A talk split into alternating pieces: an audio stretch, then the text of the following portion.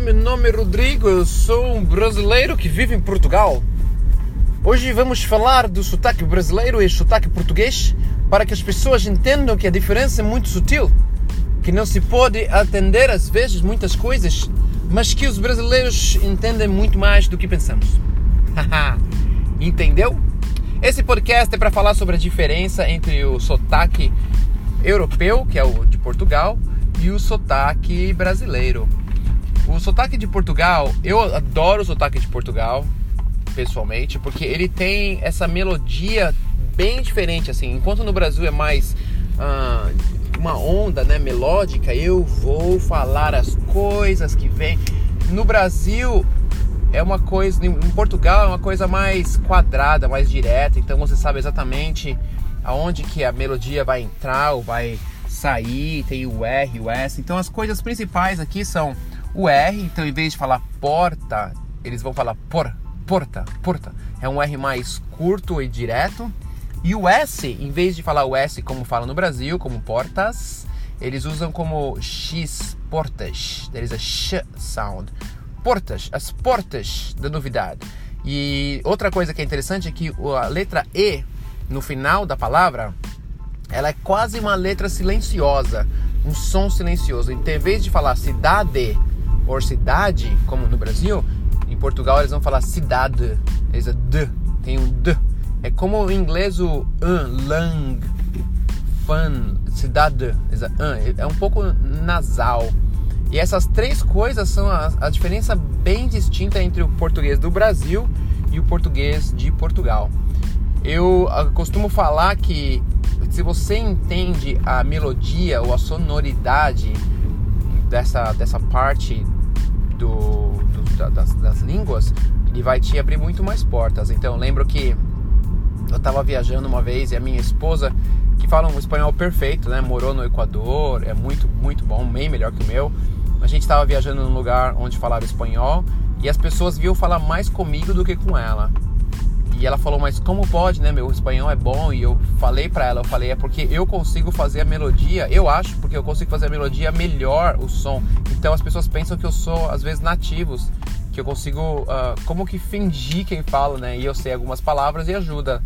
E ela, com toda a gramática dela, ela falava do jeito mais americano, eu acho, com às vezes a melodia uh, mais devagar, eu acho. Então, claro que aprender as palavras e vocabulário é muito importante a segunda parte que é tão importante quanto é aprender a parte do som, da sonoridade, do balanço. Então, eu, eu para mim, na minha cabeça, o balanço, por exemplo, do espanhol é mais flat, como você fala em inglês, né? Mais uh, limitado, não tem muito, uh, muitos sons para cima e para baixo. Então, eles falam que eles não abrem muito a boca e não pronunciam, enquanto o italiano é muito mais pronunciado, eles falam io sono, tudo é muito claro, então tem a onda é para cima e para baixo é muito maior. Então o português do Brasil ele é pronunciado mais do que o espanhol, menos do que o italiano, mas o de Portugal ele tem uma pegada um pouco russa às vezes, né? Porta, portas, there is a sh, e o R é um, é um R que para mim me lembra um pouco o russo. E é interessante. Uma coisa última que eu ia falar é que eu queria que você pensassem na língua portuguesa ou em qualquer língua, pensando na diferença entre o acento, o sotaque e a pronúncia. O sotaque e a pronúncia. Ah, o sotaque é uma coisa do seu país, da sua cultura, da sua parte histórica, né? Ele conta um pouquinho da sua história. A pronúncia é importante, então a gente tem que trabalhar na pronúncia mais do que o sotaque. Eu conheço muitas pessoas aqui nos Estados Unidos que fazem curso para perder o sotaque nativo deles, para poder falar como os americanos falam. Para mim é tão triste, porque fazendo isso vai ter menos diversidade. Eu adoro ir no lugar e falar inglês onde tem uma pessoa que fala inglês com um sotaque indiano, outro um sotaque latino, outro brasileiro, alemão. E isso é legal que todo mundo se entende, é uma coisa tão bonita. A diversidade para mim é uma riqueza enorme. E quando a gente faz cursos, isso é uma opinião pessoal, né? Quando a gente faz curso para perder esse sotaque, a gente no final acaba ficando todo mundo igual falando, uma coisa meio, eu não sei, meio estranha. Eu, não, eu particularmente não gosto mas a pronúncia é extremamente importante. Então eu queria que a gente ficasse atento na diferença entre a pronúncia e o sotaque. De novo, a pronúncia a gente tem que falar com claridade para que as pessoas nos entendam, para que a gente entenda as pessoas, né? Falar claro, pronunciando.